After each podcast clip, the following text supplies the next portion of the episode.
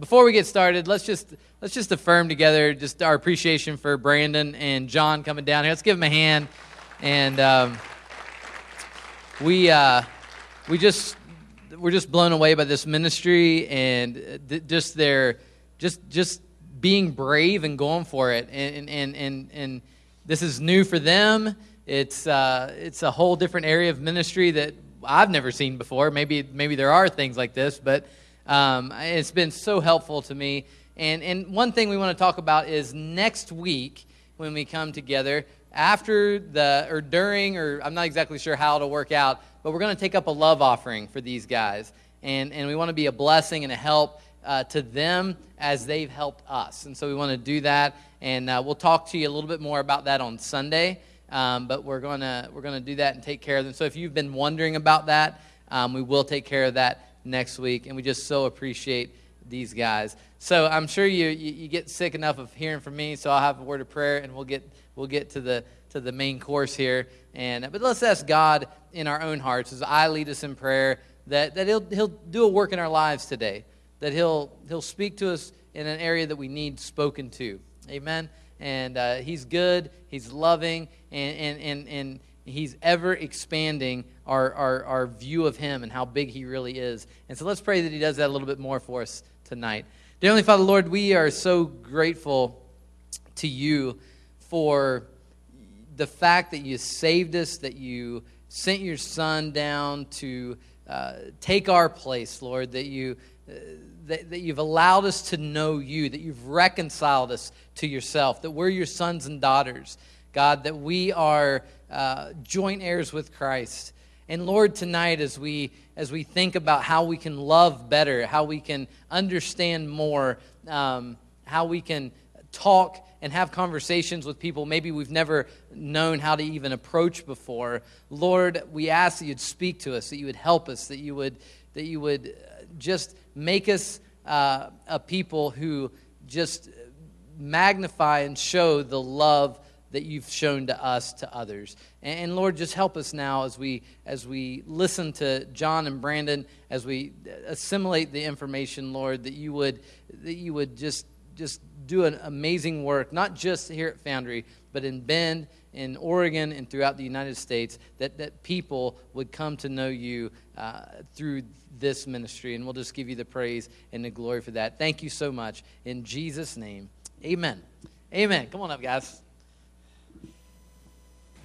Now you can clap. That's, that's it. Yay! Oh my gosh, you guys move farther away. You know what that means, right? I'm going to get closer. So it really might get on you. I don't know. I'm not sure what it is, but if it gets on you, you let me know. We'll clean it right up. So thanks for coming back, being brave. You know, one thing that we want to make sure you understand is that we're not here to tell you what to do. Um, we're here to meet our family, and you're our family. And our goal is that to do what God said, which was go to your family, give all your brothers and sisters what they need, and help them go be the best brother and sister they can be. And that's how we see it. And your being here and asking us questions, sending us texts throughout the week, calling us, you know, those things are important. And we love the fact that, that you love the Lord enough to come back here. See, your faithfulness today has purpose in the kingdom. And people sometimes forget that. I know sometimes I do.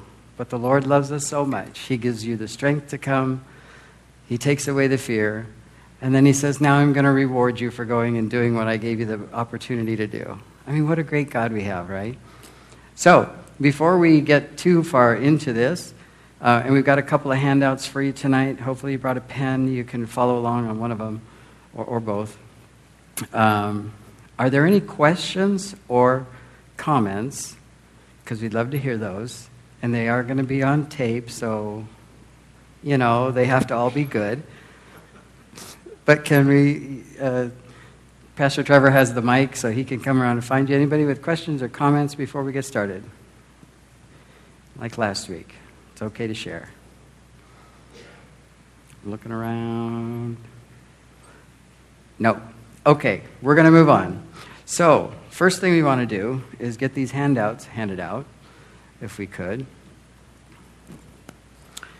And then this is the one that we're going to be kind of tracking through, if you will. The other one is informational, and you'll see that it's a hot topic item uh, of the day. We brought the second one so that you could really understand that what we're talking about is not just homosexuality and gay people. We're talking about your other brothers and sisters, too, that are out there with these differences of opinion about sex and, and sexuality. In the case of the handout there, it's about abortion. I think you're going to be really surprised what your neighbor thinks, you know, in the next big denomination. Because I know I was, and I thought, I have to share this. Because the more we know, the more freedom we have in Christ. And the more freedom we have in Christ, the better and easier it is to walk with Him. Okay? So, Brandon's going to start off. Hi, Brandon. Say hi. Hi to the cam. Hi, YouTube. Am I on? Are you on? Did you turn it on? I'm unmuted. I'm on green. I'm good. Yeah. Well, we're not going to have him yell at you, so. Check, check. I got full battery. Anyway, so Brandon's going to start off and discuss uh, the, the very first top, uh, the top part of this uh, handout. Do what? Turn it on. This is kind of the crux to the evening. So, what, what I want you to do is listen carefully to what love, sex, and intimacy is. Check, check. There we go. There we go. How it, check one, two. Rattle, rattle. how it all works, because as we go through these other items that are on the, the, the, the plan today, uh, I think you're going to be surprised at how you c- if you can break these things down the way he's going to, and then f- you follow that train of thought uh, through all of the items you have listed, it's really quite revealing as to what's what, uh, because we, we tend to lump things together. So, anyway, now that Brandon is working, I'm going to sit here and watch the show.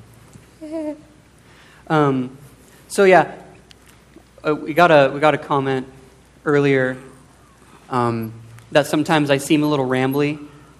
Um, there's actually a reason for that. I actually have like attention and memory problems. So if I like go one direction and all of a sudden I'm like, and he's like, "What's he talking about?" Like, please have some grace for me because um, I was actually on like ADD medication for like the first 13 years of my life. Uh, well, that I can remember anyway. It was like fourth grade up to like freshman year of high school, and it really jacked with my brain chemistry. So, so, so that's that. um, but what I'd like to start off with is actually something that really helped me understand even just my own relations, relationships. Um, and usually this conversation starts with somebody talking about love the sin, hate the sinner. And I will go into talking about, um, well, what you, when you say, I loved, I loved you, but I hate your sin, um, you know, the, the person who is gay identifies with the sex. That's what they identify with. And so you're saying, you hate my sex, God hates my sex, and so therefore he hates me. And that's taking a second to look at that, it just brought something to mind that was just astounding. And that, that really is the essence of how um, same sex attraction and the whole gay identity thing is actually an identity issue, it's not a behavioral issue. Um, in, somebody, in, in the same sex attracted mind or somebody who is identifying themselves with their sex, and even just out in the world, and sometimes even on our own minds, sex, love, and intimacy are the biggest, the, the biggest things to do with, with our relationship. However, in their mind, it's all jumbled together with one big ball of wire. It's all, it's all connected and it's inseparable. Whereas, um, in reality, like it says uh, number two on your, on your handout, they believe that they're not exclusive to themselves, when in reality, that is true. You can have sex without loving somebody or being intimate with them. You can love somebody without having sex with them or being intimate with them. And you can be intimate with somebody without having sex or loving them. That it's, it, it's, it's much more separate than, than we like to think that it is. And the question last week that we ended on was I have a daughter who's concerned about never finding a relationship or companionship in this life. And this is the crux of where that is. Because when you tell me that God hates my sex, you essentially just told me, being a same sex attracted person, that I can never have love or intimacy with anybody ever if I can't have sex with them. Because it's a sexual identity thing. And if, all, if these three are all wrapped together, if I can't have one, I can't have the whole package. And that, that just blew me away. Um, and so, like, the things that we have to work through in ministering to somebody in, in that particular situation is peeling apart those things. And what I like to talk about is David and Jonathan, King David and Jonathan. Um, scripture says that they loved each other as their own soul. Did they have love? Yeah. Were they intimate? You better believe it. But they were never inappropriate in crossing a sexual boundary. I mean, it says that they kissed each other. I mean, that's an intimate friendship. That's intimate companionship in this life with somebody of the same sex. You know, and so uh, wh- whoever asked that question before, in answering, does my daughter now not have any hope for having a relationship with somebody? No, because we have relationships with each other all the time. That is the essence of being a human, of being a Christian, of being alive, is that we are built to have relationship with one another. You know, no man is an island, right? We're not, we're not from birth or predisposed just because we have a particular condition on our mind or on our sexual orientation to not have human connection. And be right and um, holy with Christ.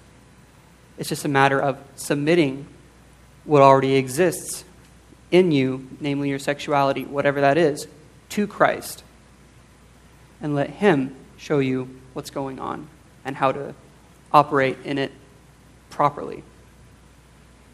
How to operate in your identity as a Christian properly. So, everything else we talk about tonight is going to be based on this separation and how it all kind of pachinko's down apart and, and all that. So, I haven't heard pachinko in a long time, and I'm old, er, older. Don't anybody stop halfway through that word. So, does that make sense? Sex, love, and intimacy, all exclusive, all inclusive, uh, all to be submitted before the Lord, right? That way you know what you're doing. So, somebody who's in pornography doesn't understand this either, because you see, pornography provides intimacy, even though it's only actually with yourself, uh, sex, clearly, because that's what it's for, and then love gets misconstrued as something that it's not. And then, of course, those feelings of depression, which then that rewires the brain to be seeking after something even more and more, uh, well, in, in the case of pornography, more and more perverted. The appetite becomes to where this isn't good enough, I have to have more. And in the same sex attracted mind, that's very much the truth. Or even in opposite sex attracted people who are just out, um, you know, just, just having sex with anybody and everybody, one night stands all over the place. That's what's going on in the brain.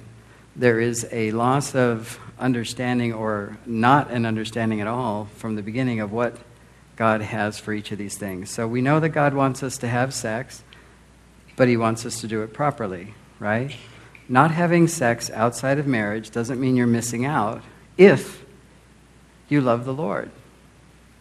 Now that sounded like works, didn't it?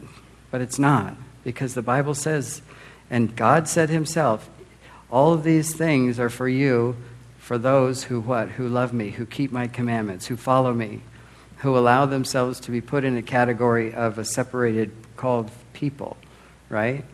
So, when you really look at it simply from God's point of view, it's okay that I don't have sex because that's not what would be best for me because God made me to be best on this planet. So I'm willing to have the best and give up what I think is good, right? So, love, the Bible talks about, what is there, five kinds of love the Bible talks about? And we want to make sure that people understand that uh, love isn't this, it's, is, isn't in, in itself a jumbled mess either. Because there's love that you have between friends, there's the love, like uh, Brandon talked about, between Jonathan and David. There's that love between you and God. Remember, you couldn't love before you found Christ. You know, the world talks about that. The world has slogans, love wins, and all this kind of stuff. But what does that really mean? If you don't know who love is, then how do you know what love is? You see? So if you understand that from the perspective of your, your friend at work who's not saved, that all you want to do is break their neck, then you just remember sin does what sin does, love does what it does. And what does love do? It conquers all. Right? So we keep that in place. If you're not sure what kind of love you're supposed to have for somebody because they just make you mad, go to your Bible, look up the word love, and get in touch with it, and then go to work. And let the Holy Spirit do what the Holy Spirit does. And intimacy. You know, um, Brandon and I have been very close since we met. And God's put us in a very, obviously, uh, interesting uh, ministry. So we have an intimate relationship. We can say things to each other that we can't say to other people. The Bible actually tells us to do that. And I think that we run through Scripture sometimes so fast that we don't take time to stop on it and say, I need to give you grace to do what the Bible says. The Bible says, confess your sins one to another, right? I mean, that's the little portion of that whole scripture that we take in or out of context. But what does that really mean? Does that really mean that I have to tell you everything I would tell him? No.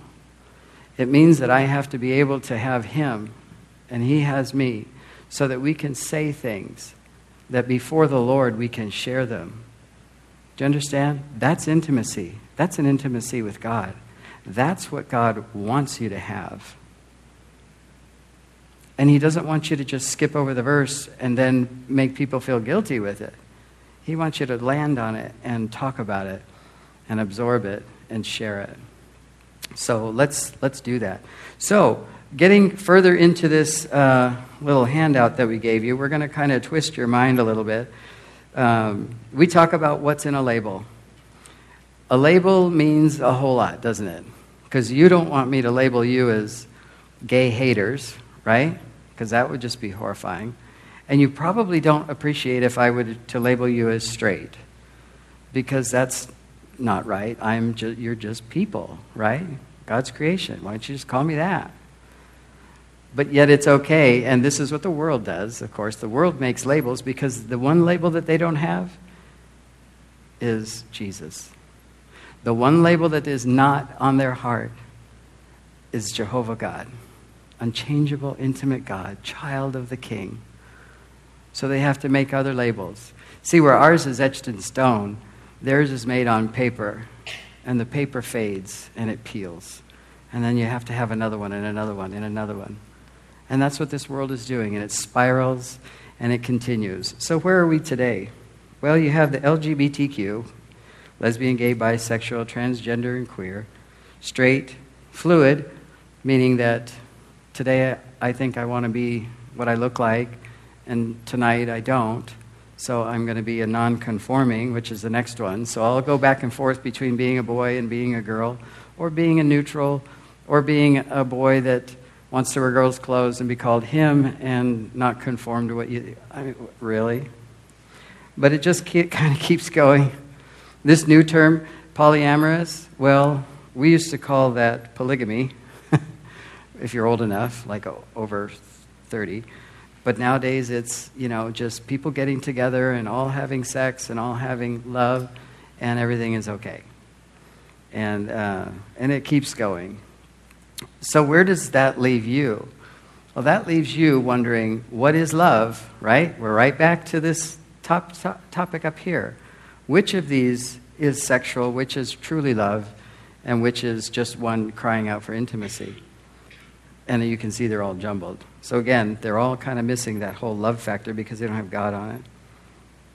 So, th- a big thing that uh, we talk about today, too, is what the, um, oh, the, the humanists are going after, which is a genderless society. So, in other words, by creating 36 gender types, which, by the way, is being taught in your local high schools, Actually, they went from 36 to just calling it fluid because there was too many confusing things to say, and the teachers wouldn't teach it. It was quite interesting. But uh, so gender neutrality. So there's not going to be boy and there's not going to be girl. It's just going to be easy to be whatever you are. Now that might sound like, well, I can sort of get that because then everybody's on an equal plane. Can you kind of, yeah, we can kind of touch that one. It's not too painful. Until you find out what's behind that. You see, with gender neutrality, that means that I have the right to have sex with anybody in the room or your children at any time because it's all neutral. You see, there's no growth rate, there's no, no construct, as the world puts it. It's just people loving people. And this is what they're going for. That's why there are groups out there that are pushing to get the age of consent lowered to as low as 10. That's why in the Islamic countries, you know, they don't consider it rape when they have sex with a nine year old or an eight year old because they consider it part of their religious right, as in their right to do that. But we don't have that. So you, you got to remember, cultures are different, but we want to stay in the culture of Christ. And though Christ doesn't put a number on really much of anything, kind of tells us people's age throughout the Bible, but he's given us a moral code within inside of ourselves that says we're not all just one ball of uh, sexuality. We're all here to serve Christ and to love one another and grow each other. Right? That's what we're here for. So this gender neutrality thing, it's a big deal. The gay community finally won with all of the uh, the equality and all that kind of thing. And we're going to get into marriage and marriage equality with gay Christianity next week. But um, so now the next thing again is now moving toward more the transgender thing. And I want to talk to you about what's going on in our schools. Anybody here have any school age kids or grandkids? How many? Raise your hand high so I can see. Seriously. This is what you need to know. And this is the truth versus not. Uh, there's a program in the school, I don't know if you know this. There's called a school nurse. Everybody know what a school nurse is? Did you know that when your kid goes to the school nurse, that nurse has the state's authority and right to tell your children anything she wants to say about any program that the state has endorsed? Did you know that? It's true. So, if your child goes in there with a scraped arm, that's fine. And then there's another bruise over here, and they say, Oh, daddy. Then the school nurse has the right to call the police and CPS and all these other things, right? Now, little Johnny goes in there and says, You know, I wish I could just stop playing with the boys because I like the girls better. Well, now she has the right to take him and put him into a transgender program immediately without you knowing it. Oregon just recently approved a program for transgendered children. It was not approved by this, the, uh, the, the, the, government, it was never brought to you. It, they couldn't put it possibly on a vote. So, what the, the school board did, or whoever the authorities were, they got with a group called Transactive. And these people said that all these high school and junior high kids that don't, you know, they've got those kind of parents that don't agree with it, well, they need a place to come and be transgender. So, what the rules now are the school adopted a program that said any, and I believe you have to be 13 to get into it. If a 13 to 16 year old goes to the school nurse and says, I'm transgender or I want to be the opposite sex, they are entered into a full scale onslaught of conversion. They're, they receive therapy, mental and emotional. They receive hormones. They receive counseling. And then when they're 16, they're referred to the specialist to do the physical changes to the body once puberty has happened, assuming they haven't stopped puberty. And we'll get into that in a second. This is all legal, and this is going on in your school. Anybody going to send their kid? And by the way, there's 17 children in the state of Oregon that are in this program. You want to know the kicker? You don't have to be told. Not only do you not have to be told, you don't have to give permission, and it's none of your business. Anybody got a 14 year old that you want the school to say, it's none of your business what we said that he gets to have? That's what they're doing. And there's currently, at least at the last count, there were 17 kids. So, how do you, I'm sorry, question? Yes? Do you have a mic? We just want to be able to hear you and embarrass you. Uh, this question may sound a little ignorant, but so at 13, they can put somebody in a program Yes. without notifying the parents. It's so severe, it's not a matter of without notifying. I want you to get the depth of this depravity. It's, we're not going to tell it. Don't worry, honey. They'll never know. We'll protect you from those parents. Don't you worry. That's how deep it is. So the question is Mhm. is the state now owners of our children? And we didn't give them permission to do that. This isn't a socialist country or a fascist country. Yeah. And it appalls me that they can get away with this. And you know what? We agree. And that's why we're talking about it. Because if we don't tell you, then you won't know, right? And if you'll pray for us, you know, we're going to try to do something where we can, you know, from Free Indeed, we can send out an email like at least once a month or something and tell you what's going on, the changes in the schools or, you know, universities, whatever. It is, it is almost what you said because this group got with the leadership and they made a program and they decided without telling anybody. Before I answer the question, wherever that was, I want to tell you the way out because there is a way out. And that is you need to go to the school and you need to sign the form that is in their file cabinet that says, I opt out of all school nurse programs. The nurse is still obligated to help your child if they get cut or hurt, you know, a broken bone or something like that. But they are now banned and barred from offering any programs or solutions to their problems. Do you understand that? You must be proactive in this, or they will take your children. Where was the question? Okay. Um, over, Trevor? Appreciate your involvement, though. That's I love. Yeah, Mark. Mark, your your people are better at running around fast. Is this just one district guys. that has passed this, or is this It's not a. Oregon? It's not a district thing. It's a. s- It's a state of Oregon, edu- Department of Education thing. Okay, and that leads me to the second. With the 17, are you able to find out what schools they go to? No, No. I'm so sure you that's all protected. I wouldn't Okay. want to know that anyway necessarily. Well, no, just so that, we- you know, to make sure, like, and you're saying this is in our schools? It is. It's currently going on. Just know that it's going on. Doesn't matter who's doing it. I'm with you. Yeah, and, and it- the point is, is it- it's here. It's here, guys. And Satan is not here to help you understand the people you might want to help. That's just precious. He's here to get your kid and to shut us up.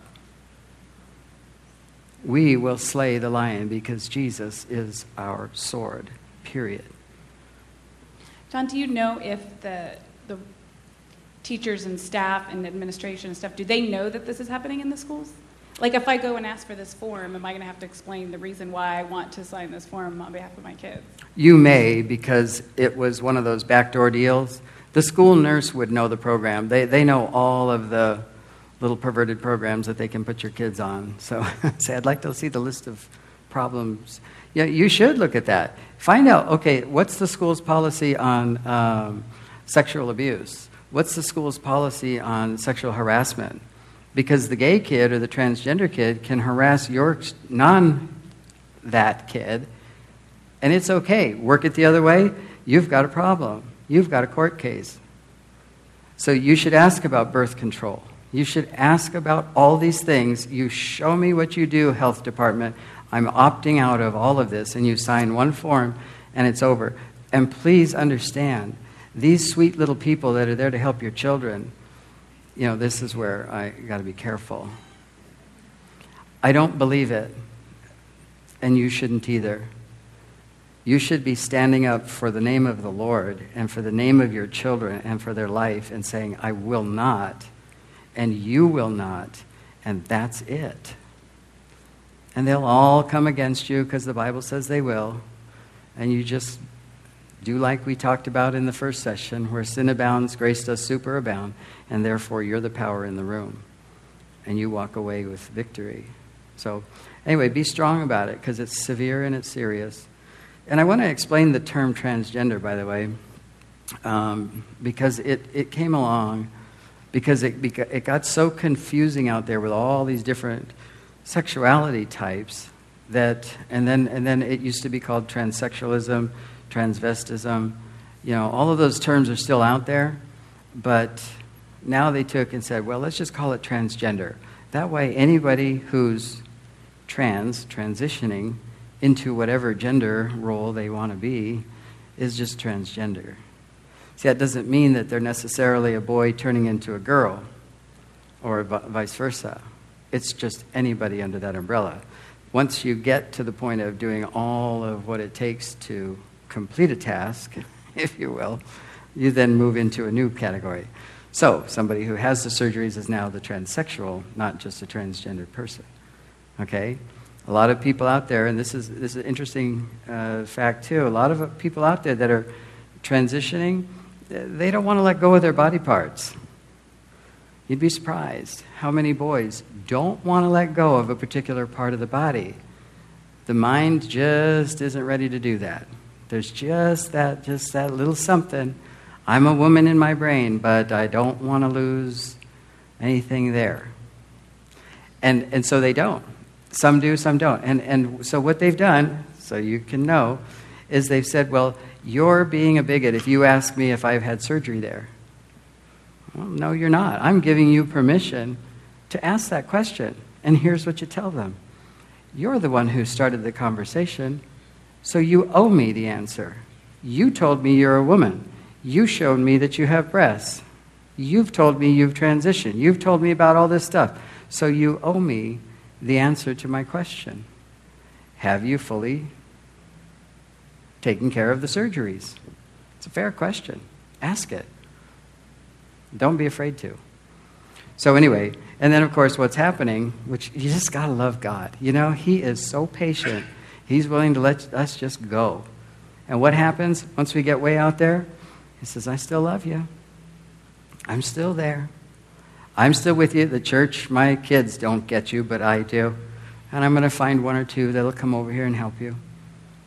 And like we said, I think we said before, you know, we'd rather they come to heaven, into the kingdom without their whole body than to miss it, right? That's our goal. You guys here don't want to see them miss the kingdom, no matter how much you don't like what you see. Because the thing that you can't see for real is their heart.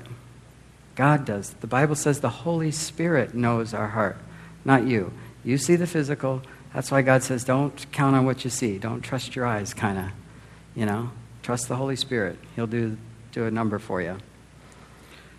Any questions so far about all of that? Because that's, that gets really wadded up. Hmm?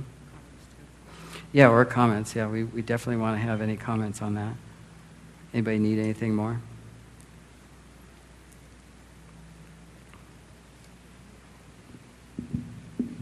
So, what if we're in the place of that school nurse and a, a child comes to us or, or an adult comes to us and says, I'm thinking about transitioning? What kind of counsel should we give them?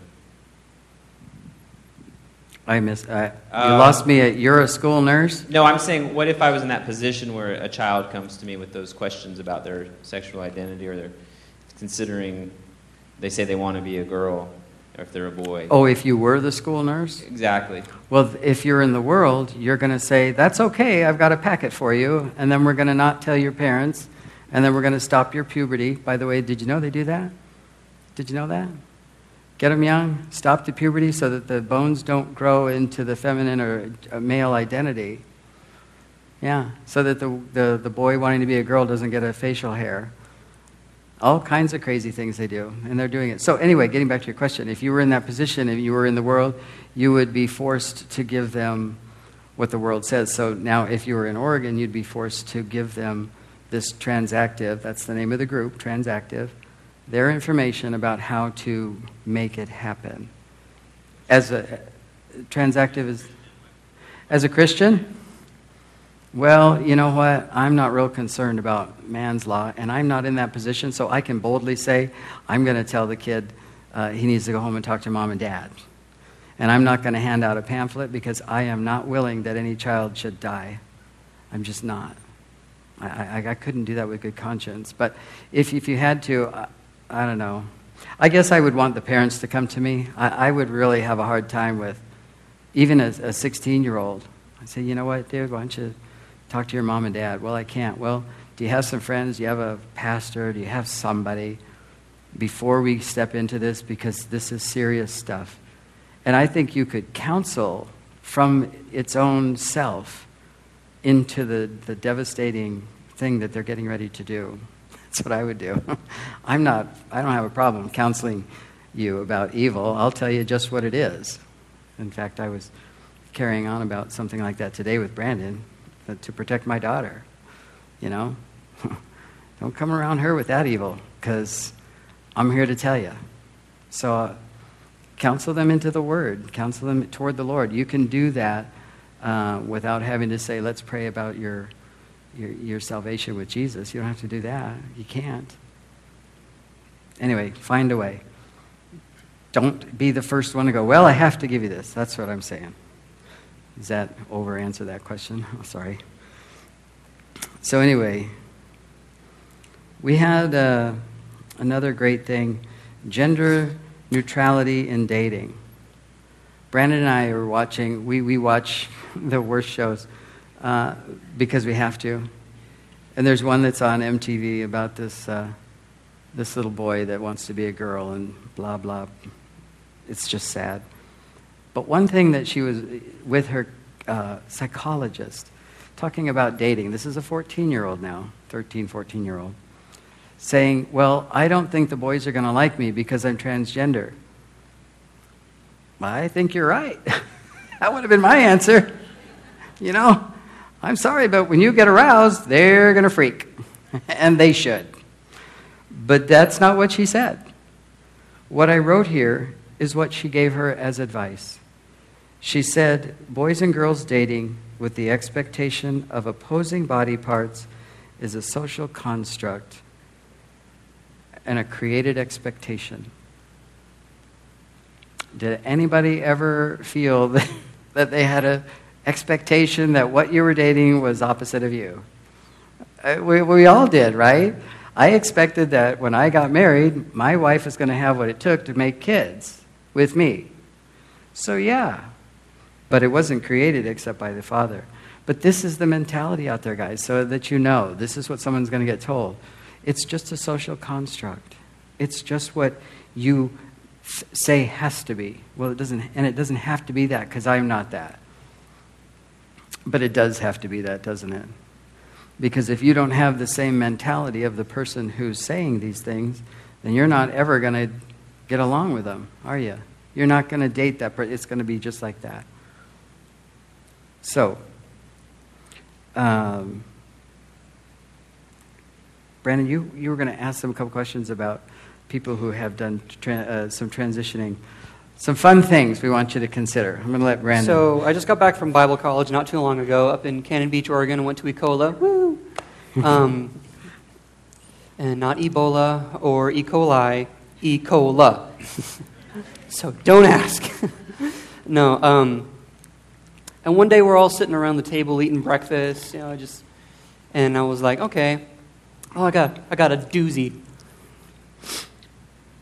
And just sitting around a bunch of conservative, homeschooled kids who had come to Bible college to learn more about the Lord. I just love to watch people squirm. I won't lie.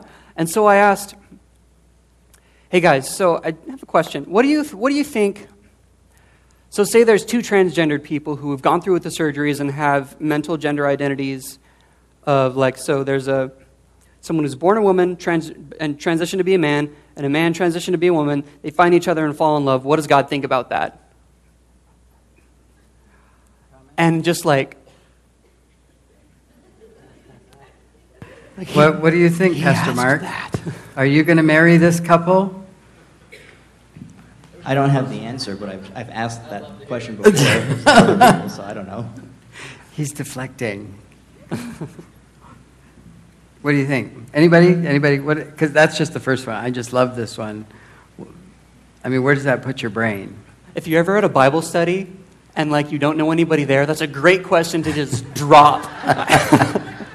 like, hey guys, what do you think about this? And just watch, watch sparks fly, but also watch the Holy Spirit start to work because you start to, you start to see people like their gears turning and like, he actually asked a question like that, you know, and it's, it, it, it's it's okay and it's fun to think about stuff like that. So I don't know. Does anybody have any any comment? It just even even comments like, what do you think about that?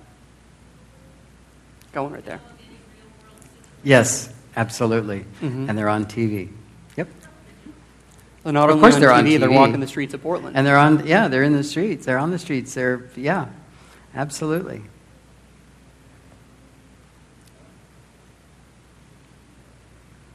And if you really want to put strange to that, think about them kissing. And it's like she's a he, kissing he's a she. The one's got the beard. I don't. I'm lost. That's just. I give that to you. and you know, not not to belabor it, but just to kind of like think about it and just kind of dissect the question a little bit. You have a person who technically, if you want to split hairs, identifies as being a. Well, actually, the question is, are they straight or are they gay? Because technically, the man who identifies as a woman is, is attracted to a woman who is identified as a man, and vice versa. So then, like, it's just. I don't know. That's my favorite question in the world to ask people. This is usually where the, you hear the toilet flush, because it's just a swirl. Mhm. And then you get the list of other community groups in the church. So, how about the one where, because we, we've been confronted with this, the, uh, the girl transitions into a boy, in their opinion, and they want to date the girls in the class. You know, is, is that okay? You know, they're, they're supposedly a boy, and, you know, what are you going to do? What are you going to tell them? How do you keep that in check? Or um, I have a friend who came to me about a, a, a young person who was a girl, took the male hormones, looks like a boy, didn't finish all the surgeries, just got the uh, breasts removed. Um, you know, the beard, the hairy chest, the whole bit, so it looks kind of like a boy. You know, well done, good. But she found the Lord as a, as a he. And so my friend's like, well, I don't know what to say. And I said, well, just keep loving on him and, and let God do the rest. And then before, and now she's really, you know, she wants to understand. God bless her, just love her. And I said, by the way, I'd really like to meet her because I'd like to ask her out. Anybody else just freaking out a little bit right there? she did. I said, hello, are you still there? I, I, I, I, I, I said, I what? Is that I yes or I don't know what to say? So anyway, these are the kind of things that we actually do get confronted with. And to be perfectly honest with you, I think it's up between you and God as to how you handle that and the person, the two young people or older people who are in the situation.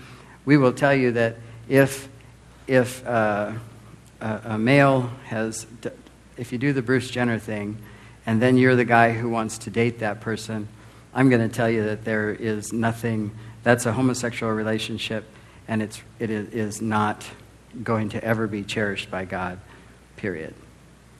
I think when you get into the opposite sex uh, transitions, and now they've gotten saved, and even though they might not look like your standard male or female, I think then there's still hope for a relationship there that God would uh, honor because it would be, according to the Bible, male and female married.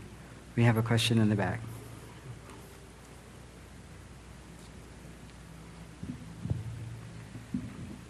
I'm confused. So are we. I don't think I'm alone. No. The original statement was um, identity issue versus sexual issue. And then your statement just now was if a male is attracted to a Bruce Jenner who is now female, where's the mindset on that? Because I'm assuming homosexual, if it's identity, what I'm coming up with is somebody is in a male body that feels that they're female or vice Mhm. versa, and so they're going for the opposite? Or am I just really, really confused? No, that's a really, no, you're not really, really confused. Um, you're, you're getting it, actually. Uh, so keep, keep following us because that's really, really good. Uh, a lot of, this is kind of a, a newer trend, uh, but a lot of the men who are transitioning to women want to be with women. And when I first started hearing that, I thought, why in the world? That just doesn't make any sense.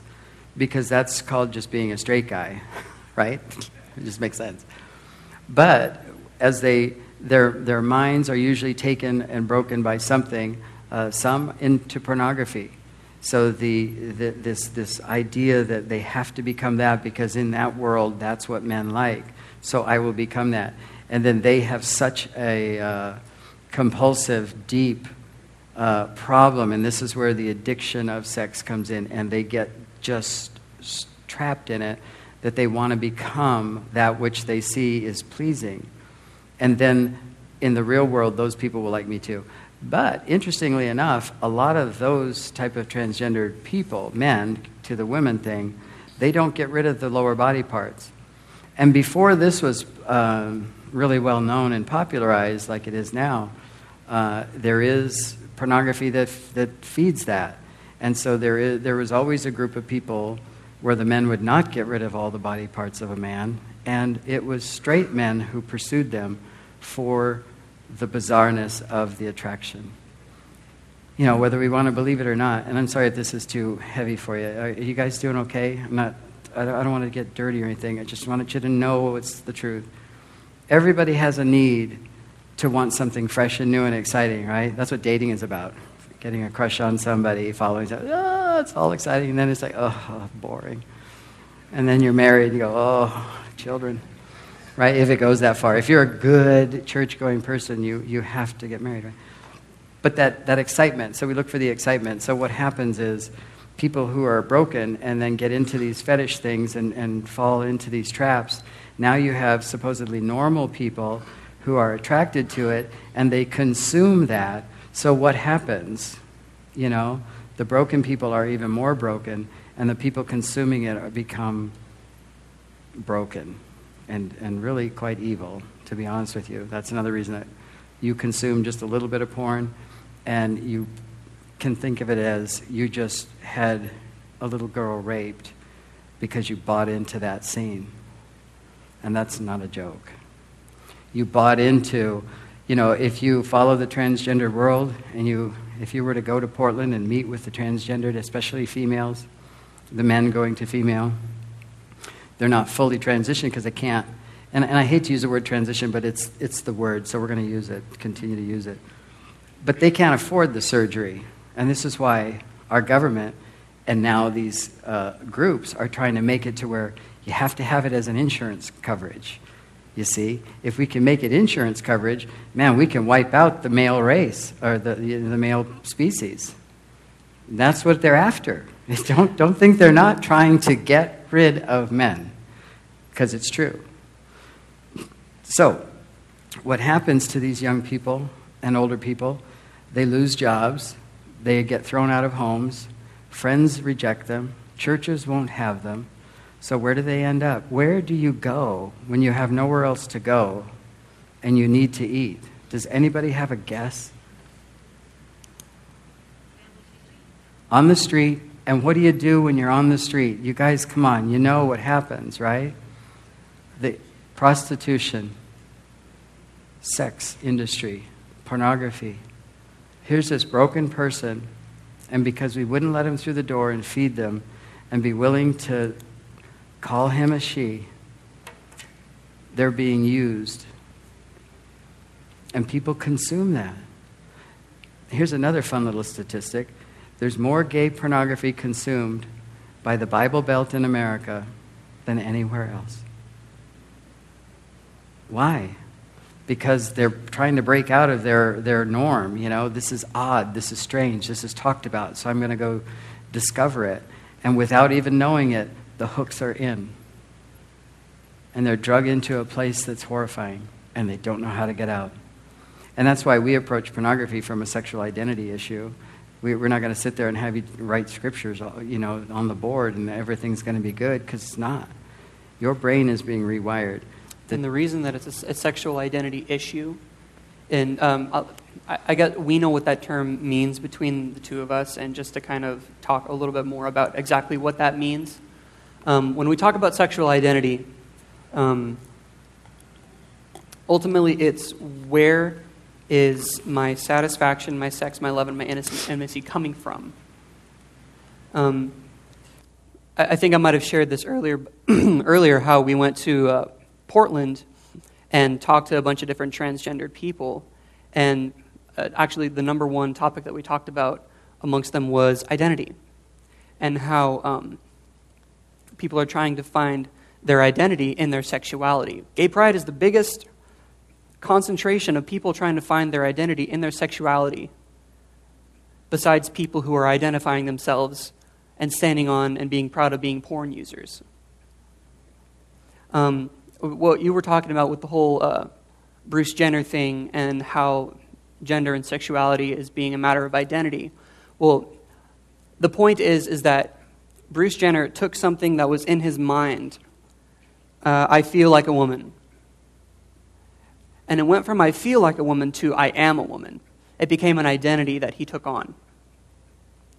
Um, and even the dude who sees that and says, Man, I want to date that,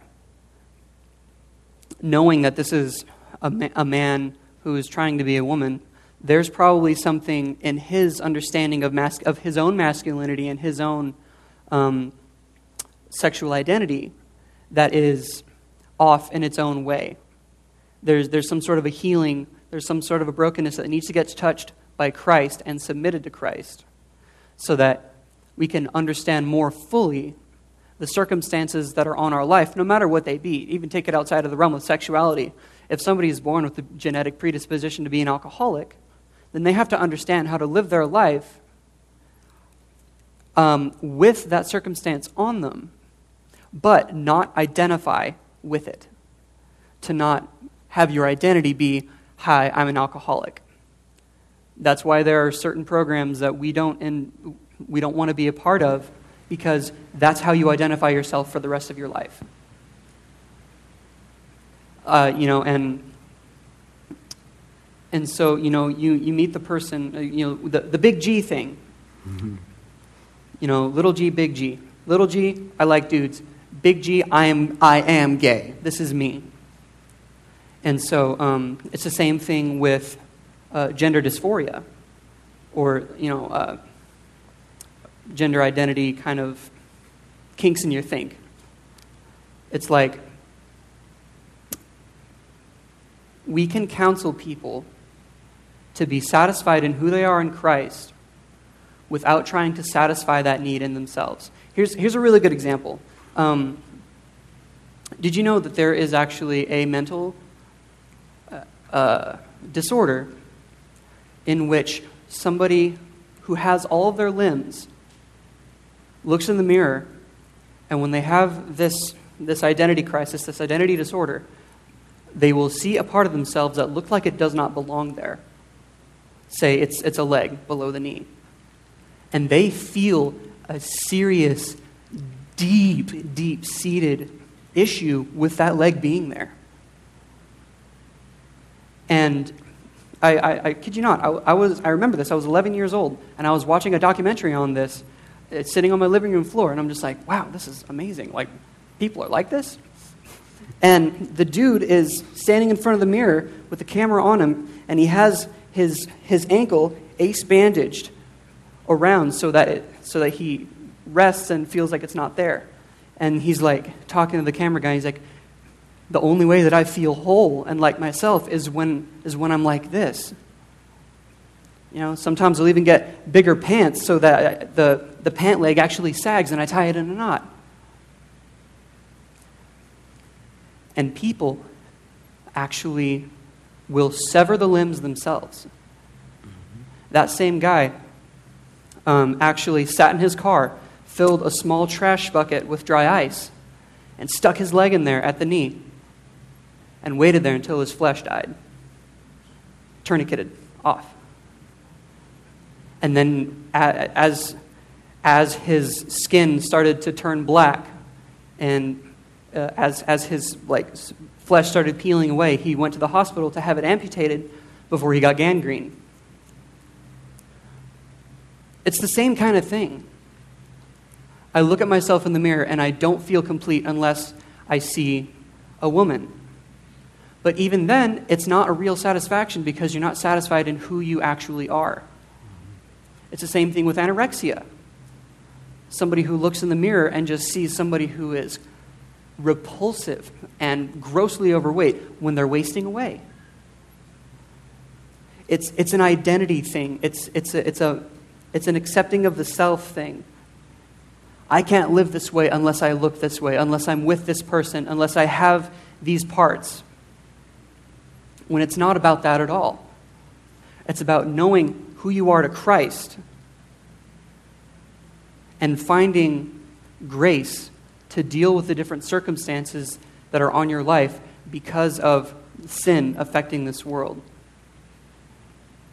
That's the truth, and that's the crux of the reality of identity issues. Here, we're just particularly talking about sexual identity. So, does that kind of answer that a little better?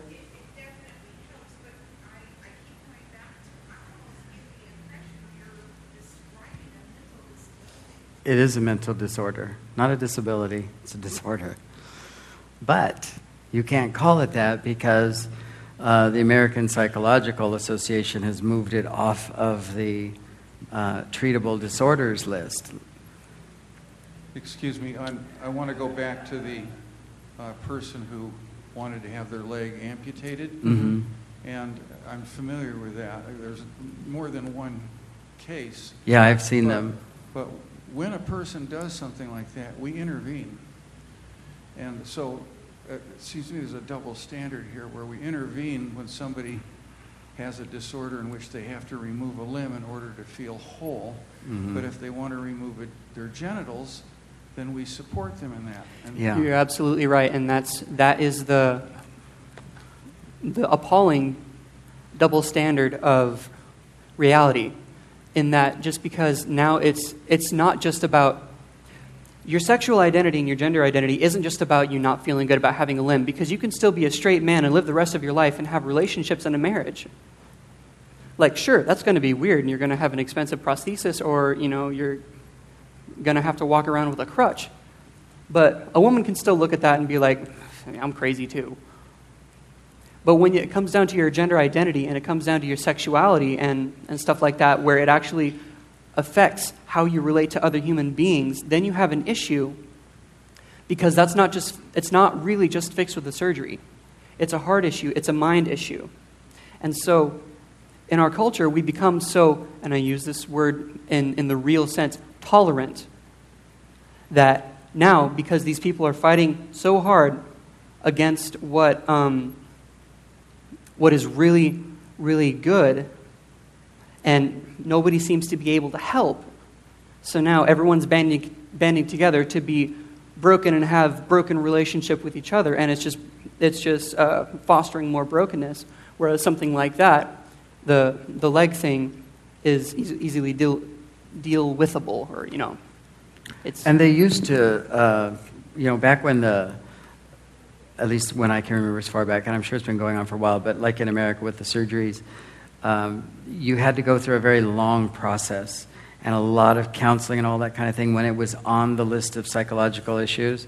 But since they took it off that, um, like our friend who, who went from male to female, it was supposed to take two years plus all these other things. He had it done in like three or four months because all he had to do was go and say the right things to the right people, get the signature, they got paid, everybody's happy. So it, sadly, like Brandon said, we banded together to try to help these people fit in so that the, that the world would accept them, and that turned into what the world turns it into, breaking them even more. And that's where we want you to understand this is the crux of Jesus. This is where you've got to let them in your life. You've got to see it for what it is. You've got to know that you're simply looking at pain and heartache, and you're the one who can bring the comforter. You see? But instead, they've comforted in themselves. Yes, that's kind of where I'm going. During week one, you talked about a transgender man who was coming to some of your sessions. Correct. And that after several weeks or months, he found Christ and he actually said, I now know I am a man and not That's a woman. That's correct. And ever since I've been thinking, how did he move from one place to the other? Because that is, as I hear all of this, I think we want to show these people grace, Mm-hmm. but I don't want to show them grace in, in terms of saying, where you are is good. And if that's where you want to stay, that's fine with me. So I want to show them grace in terms of accepting them and Mhm. being with them, but I want it to go somewhere. And that's and what that's, you, you know, have th- done. And that's a very common theme. And you know what? I really appreciate the way you put that because some people really strike at us with that one and use it as a weapon, but you've put it in grace and love. And I thank you because you would love me to where I'm at and to take me further. See, the difference is it's okay, in our opinion, to say, I'll love you where you're at because I believe and we know that when somebody accepts Christ, they are where they're at, right? So I think what you want to do is you do want to give them all the grace that they need. And this goes back to our timeline. When you talk about change, because you want to make sure you're not just keeping them loved into their stuckness, right? But remember, change comes through the Holy Spirit, right? Hearing, uh, faith comes by hearing, hearing by the Word of God. What does that mean? That means that we read the Word over and over and over and constantly, we share it, we talk about it, right? We do these things. That's how faith comes. I'll eventually see the fruits of that, right? Just because your life will change. I don't have to demand it of you, and I don't have to ask you to prove your faith to make sure you meet what I think. You know what I'm saying? And I don't hear you saying that, but I want you to be free from that fear that if you don't do enough and they don't change enough, that somehow God doesn't think you were good enough. Because that's not true. He didn't call you, you didn't die for him, you can't change him. You can only give grace and love. Love your neighbor as yourself. You've given yourself as many years as you've been alive to love you, and you're planning on loving you more, right? So that's what we're saying. Love them for as long as they're there, that God has given you the opportunity. Yes, yes, there should be change. But I want to be very careful and cautious with that to say, if you had known me 10 years ago and you had judged me not good enough because I didn't change to your thought, not, not you guys directly, but just think about that, then you would have given up on me. You would have said, well, what, what's the difference? He's not doing anything. But what you don't know is what God was doing in my heart. You see, it's my heart that was changing, even if my activity was the same. And I'm here today because of it. If you've already covered this, I apologize for That's coming right. in late. But I, I graduated from college in 1969. At that time, I had two good friends who were in the process of uh, changing their gender surgically. And they were in the phase, that phase where they had to live as a woman for a year. I remember and, that. And, um, and the funds were available. If, the, if they, and during this time they were receiving a lot of counseling. Both of them were unable to sustain that living as a woman for a year. Mhm. And their conclusion to me was that they had a sexual fetish, that they liked having sex with a man in the role of a, of a woman, and that they Mhm. didn't really want to be a woman. Mhm. One of them was com- compellingly realistically as a woman. The other one just seemed to make kind of a half an effort. so, There's nothing worse than half an effort when you're trying to be the other gender. You know, it's like, dude, shave. Really. You know, interestingly enough, Ma- um, Maybelline can't cover that. that very, uh, not exactly, but something very similar to that. If you, if you have time, go on to triplexchurch.com and look up Diamond D. Bell. Mhm. He's a man who lives in Las Vegas and has an incredible story. Um, this guy was an attractive man um, living in Vegas and being a stomp around, but his thing was porn. And the pornography actually took him deeper and deeper and deeper into this thinking that I want women, I want tons of women, and I want more women, so maybe if I become a woman, women will find me more attractive and it'll give me more women. Mm-hmm. Yeah, Just like what we were talking about earlier.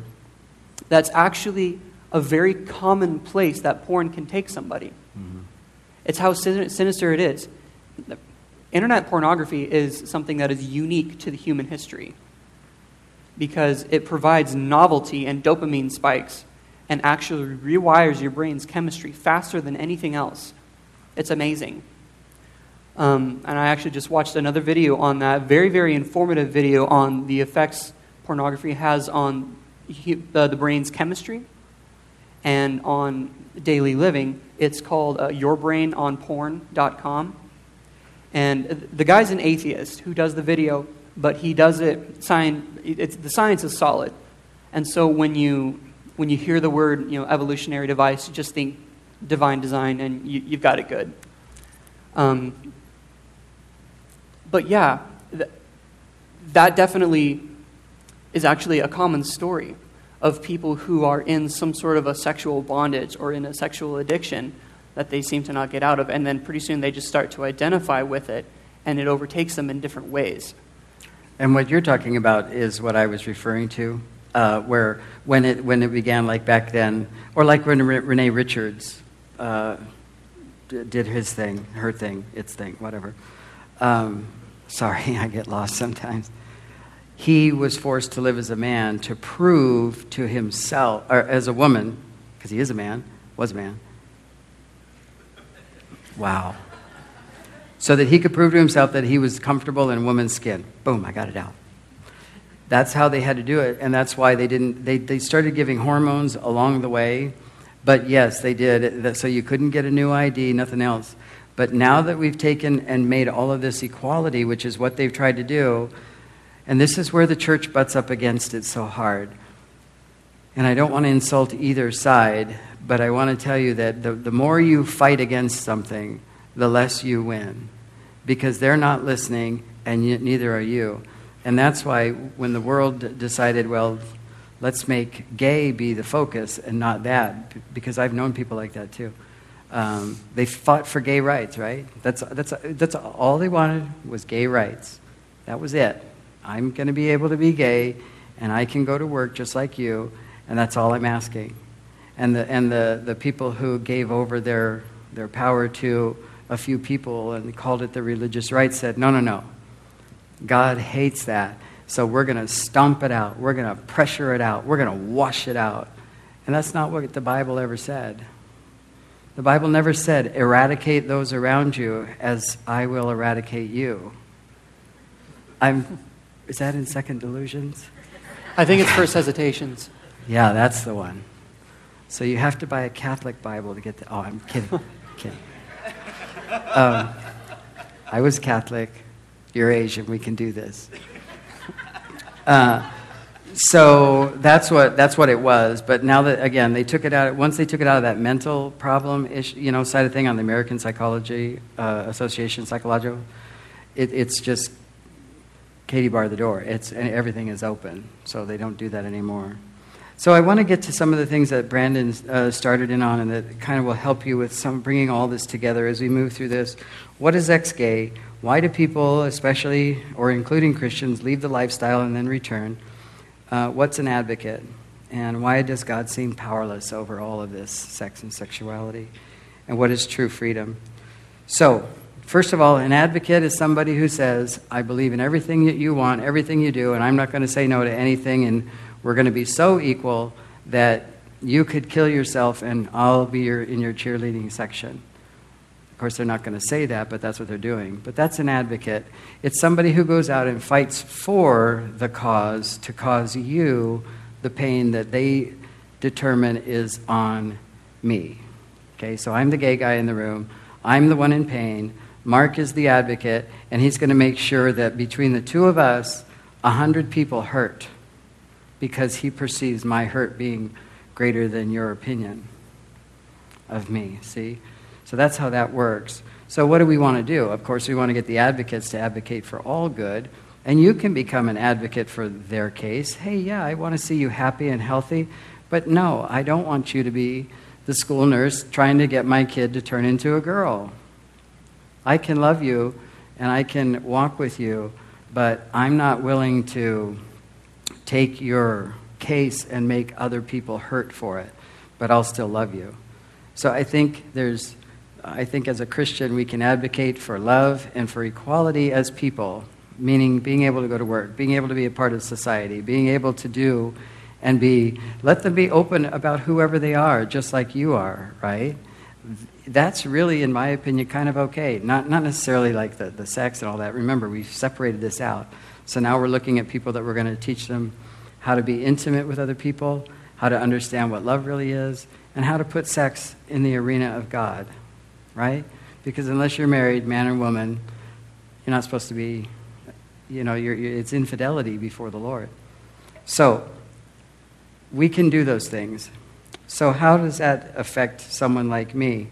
Let's say, well, I don't like the term ex gay it's now used as a real bashing term, you know, because if you type in ex gay into the internet, you will get bombarded with all of the bad stories about all the ex gay people that came out and said, I'm straight, and now they're not.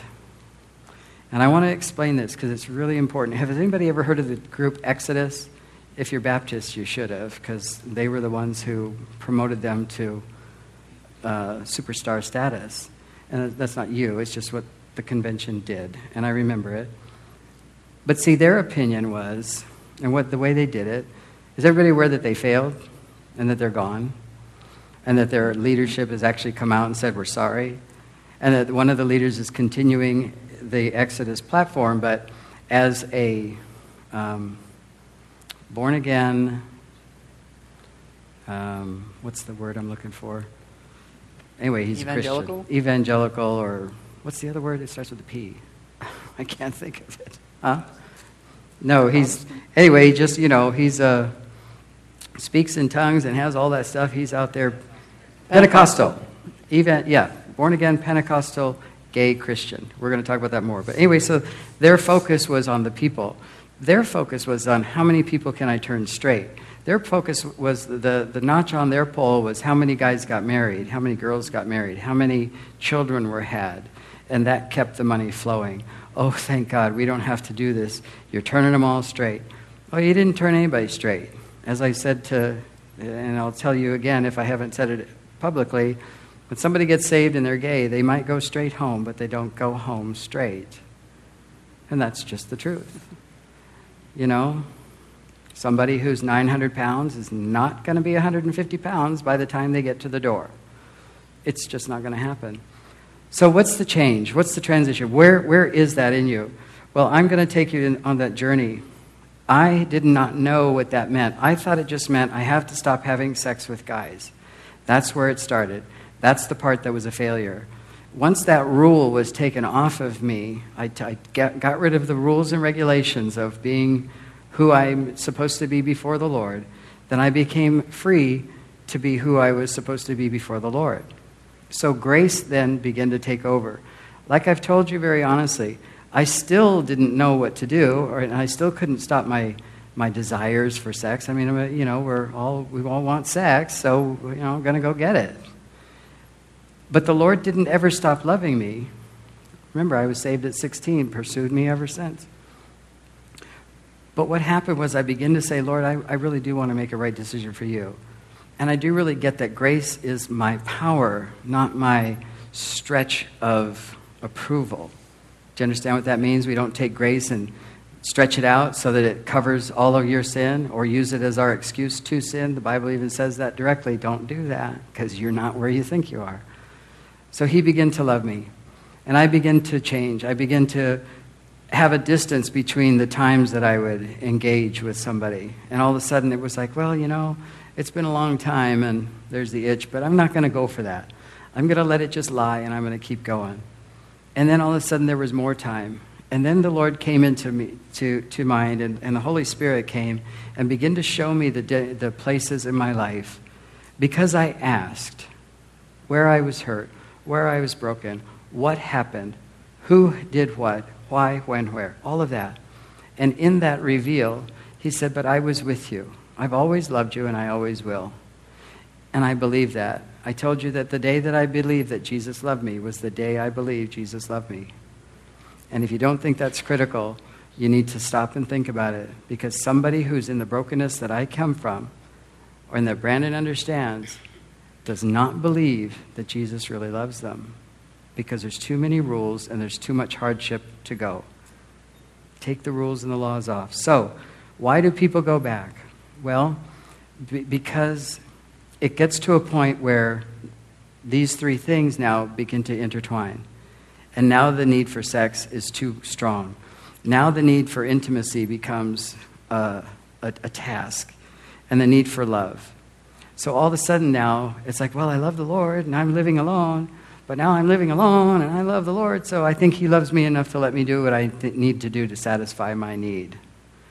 And we begin to recreate God. And you can find these stories all over the internet. You know, people leaving the church, people saying, well, God loves me, He gave this to me. No, He didn't. I believe that God gave me or allowed the sin, the difficulty of same sex attraction to be a part of my life because He knew that today was coming. Nobody else knew that. Everybody who hated me and wanted me dead didn't know that. They thought it would be better if I was just another dead faggot. And that's the truth. Those words were said. But God didn't say that. He said, No, you're mine. You're my little man. You've got a place and a purpose. And if we focus on Christ and not on ourselves, that's freedom in Christ. I've said before that I'm so free that I can choose not to have sex with somebody of the same gender because it's okay because I know that my love comes from the Father and my intimacy comes from the friends He's given me. My joy is in the Lord. But if we don't get somebody to those points, if you don't stay with them to that level of love and care and devotion, then you will keep seeing these things happen. They will be Christians that'll come out of it and they'll go back to it when you have given up. And when they can't tell you, hey, you know what? I went away for the weekend because I just had to do it. And then you freak out, or somebody, you know, oh, I can't do that. God, why don't you do that? The, the cliff is coming. You know, I, I was with Cliff this weekend. You should have seen him. You see? So we're all willing to go over the cliff. And people say, well, what if you don't tell them? Then how will they know? You, you have to trust that God is bigger than what your words are. God is bigger than their heart. God is bigger than their sin. God is great. Period. And I just want you to know, in love, I did not have a church person next to me at any point. I did not, however, do it alone. I had God, the greatest church person that ever was So I don't want you to think you fail because you don't see or you, you have to do because that's what the last tract said that the, the convention put out. It's, maybe it's just not true. Maybe there's more to you in your Christian walk than there is, than, than you realize. You know, and I believe there is, or you wouldn't be here. Because I believe you're going to be able to take this, and when you meet that person, go, mm, I, my natural tension, uh, propensity is to say this and do this. But John said, don't. John said, hold off on that. John said, get to know them. John said, invite them to lunch. John said to go over there and be their friend and meet their partner, meet their children, kick their cat. I mean, pet the cat. Love the dog, though. You got to love the dog. So, why does God seem powerless? Only because we are. But you see, the Bible tells us that in our weakness, He is made stronger. But we forget to tell people that. We forget to stop on that verse and say, you know what? When you're going off with Cliff, you're going into your weakness. And I want you to know that the Holy Spirit who is in you is with you. And He's there to help you. You can call on Him in your time, in your time of need. God does not turn away. He does not fall off the, the throne. He doesn't have to press a life alert button and get the angels to come pick him up because you did something. You do not have the power to move God's hand away from anything or anybody. You can't change the future. You can't change the hairs on your head. All you can do is two things. What are they? Just the two things that Jesus said to do. There you go. Love the Lord your God and love your neighbor as yourself. Right? Be willing to know that if you say, Well, if you tell me the truth about me, I'm willing to hear it. Really? Because I can challenge that in about that much time. Because if I'm telling you what the Bible says, and I believe I'm right, and all I'm doing is helping a person with an instruction in that, and how to love your neighbor as yourself, but the opinion of the person I'm talking to remains, well, no, I'll do it my way because that's the way it's going to be. Do you really want to hear that you're sinning? Are you really willing to listen to me tell you you're in rebellion to God? That's rebellion. That's sin. When you're so clear that your way is it, you've put yourself in the place of God. Are you willing to take yourself out of that place? Give yourself grace to do it. I have to do it every day. I had to do it today when I got upset about something with my daughter. You know? and I, hmm, okay. Because if I was God, people would have been dead today. oh, they would have fried. And it would have been a lot of them. So, anyway, I got to take myself out of the way. I got to get my opinion and my personality sometimes and get it submitted before the Lord. How do I stay free? How come I'm so different? Why is it? Because I'm different than different. You see, I'm not only not walking in the gay world, but I'm not only uh, from that not just having sex with other people. I'm okay with the fact that I don't want to be married. I'm not, I, I don't he- hear that in my life. I don't feel it. I don't have a desire for it. I don't want to have any more children. Oh. And I, I'm okay.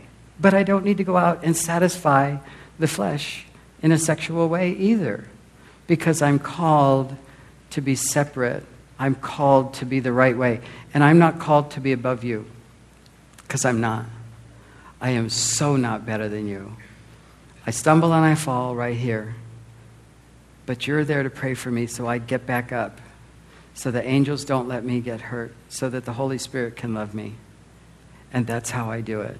And that's how everyone can do anything in their life. You absolutely can walk exactly like the man Jesus, empowered by the Holy Spirit to do everything that, that God Jesus did. And that's what this is about. Any questions? Because it's 729 and I have to let you go on time. Mark, are you? Um, they're everywhere. So I'm trying to understand, you know, once you in, if you're in the gay lifestyle, once you've accepted Christ and you understand love and intimacy, then are you in a sexless life? Or can a Wait. man woman relationship be restored? A sexless life. No, What- I mean, I mean when you're talking about, you know, coming out of the gay lifestyle, Mhm. uh, I mean that'd be a hard one to present. Like, come out of the gay lifestyle, be a Christian, and that means no more sex. I mean, how do you like? What does that Are- look like? Are you married? yes, Okay. Do you have any kids? yes. Okay, lots. so, and, uh, good, oh, one of those. We called them breeders, but that's really rude. Um, so are you going to tell them uh, no sex? no, but that's I guess that's what I'm asking. Or But that, but you would, right? Because you No, would no, say no. your sex needs to be submitted to the Lord. We're on the same page here. Let me get to the Yeah. point. Because the way you make that sound is common, and this is what people hear, and this is why they fall back into it. Oh my gosh, you're going to have a sexless life. That's not what the Bible says. The Bible says I can have all the sex I want, but I want to do it God's way. Because the Bible says all, I can have all the sex I want God's way. I can get married and go completely insane. I'll show you all up. Or I can stay as a man of God before a moral God, place my morality, and know that that is more important than my flesh's need to be tingled. So it's not a sexless life at all. I am a whole person because that is submitted to Christ. Are there That's those that wholeness. get out that Sorry? Are there those that I guess are in Christ that have that are now in a Same sex relationship? no that are in a uh, man woman relationship? Oh, yeah, lots of people do that. Yeah. Usually it's somebody who hasn't gone out and experienced quite as much of the, the world that I did. It's really hard when you come out of the depths that I w- uh, went through and end up opposite sex attracted and then fulfilled. Th- There's fewer of those. But if they're younger and they kind of, you know, they're 22 and it's like, oh, this is just a mess, and God gets them, a lot of them get married. But then again, they still have to submit their opposite sex sexuality to the Lord too, because it can become their stumbling block, believe it or not. Because all of a sudden it's like, well, this feels really good, and I remember how that felt when a man did that to me, so, uh, you know what I mean? So you want to make sure it's always submitted before the Lord. And we're going to get into next week the, the gay Christianity and how you pull all of that together with Christianity from that side. So it's, that's really good. Thank you. Uh, Yes. I, I spoke with you last uh, week. Um, we have a 14 year old granddaughter in a middle school in Salem, and uh, it, it's, it's really cool to be gay. Right. And I ask is if, uh, from the girl's perspective, is this because there's such a social pressure to be validated by having a boyfriend? And uh, if boys aren't showing any interest to these girls, uh, they decide, well, I'm going to be gay, I'm going to be a lesbian, because then I'm rejecting these boys that don't notice me. And um, Right. So Even though what, That's a very th- common thing, It is. actually, to, to happen nowadays.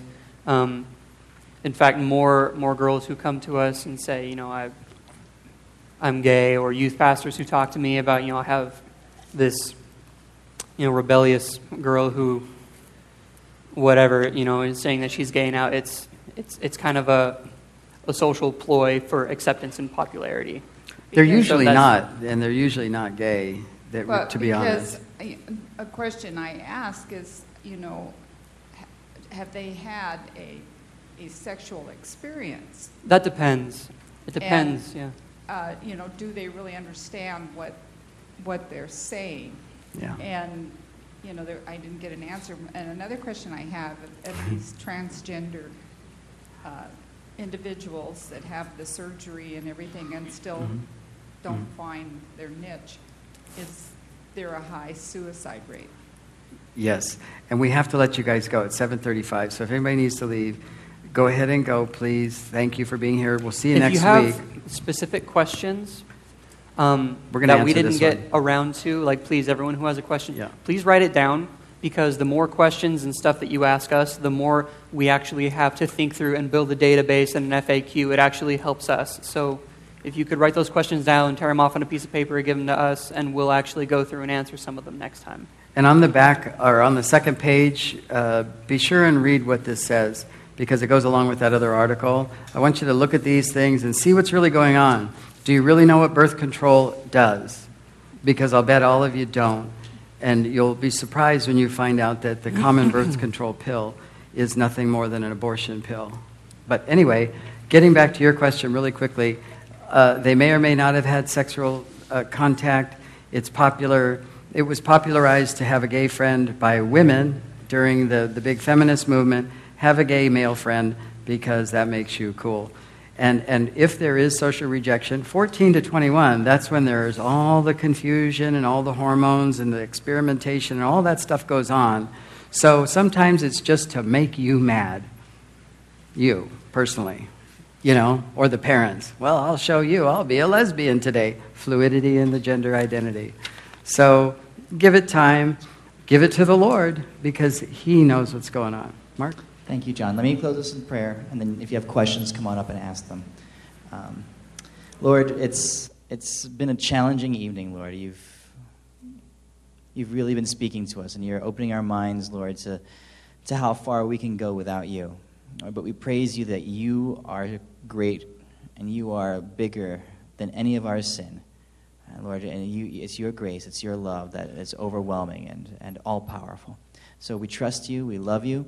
Thank you, Lord, for these guys. Thank you, Lord, for just the ability and the freedom to talk about these real issues.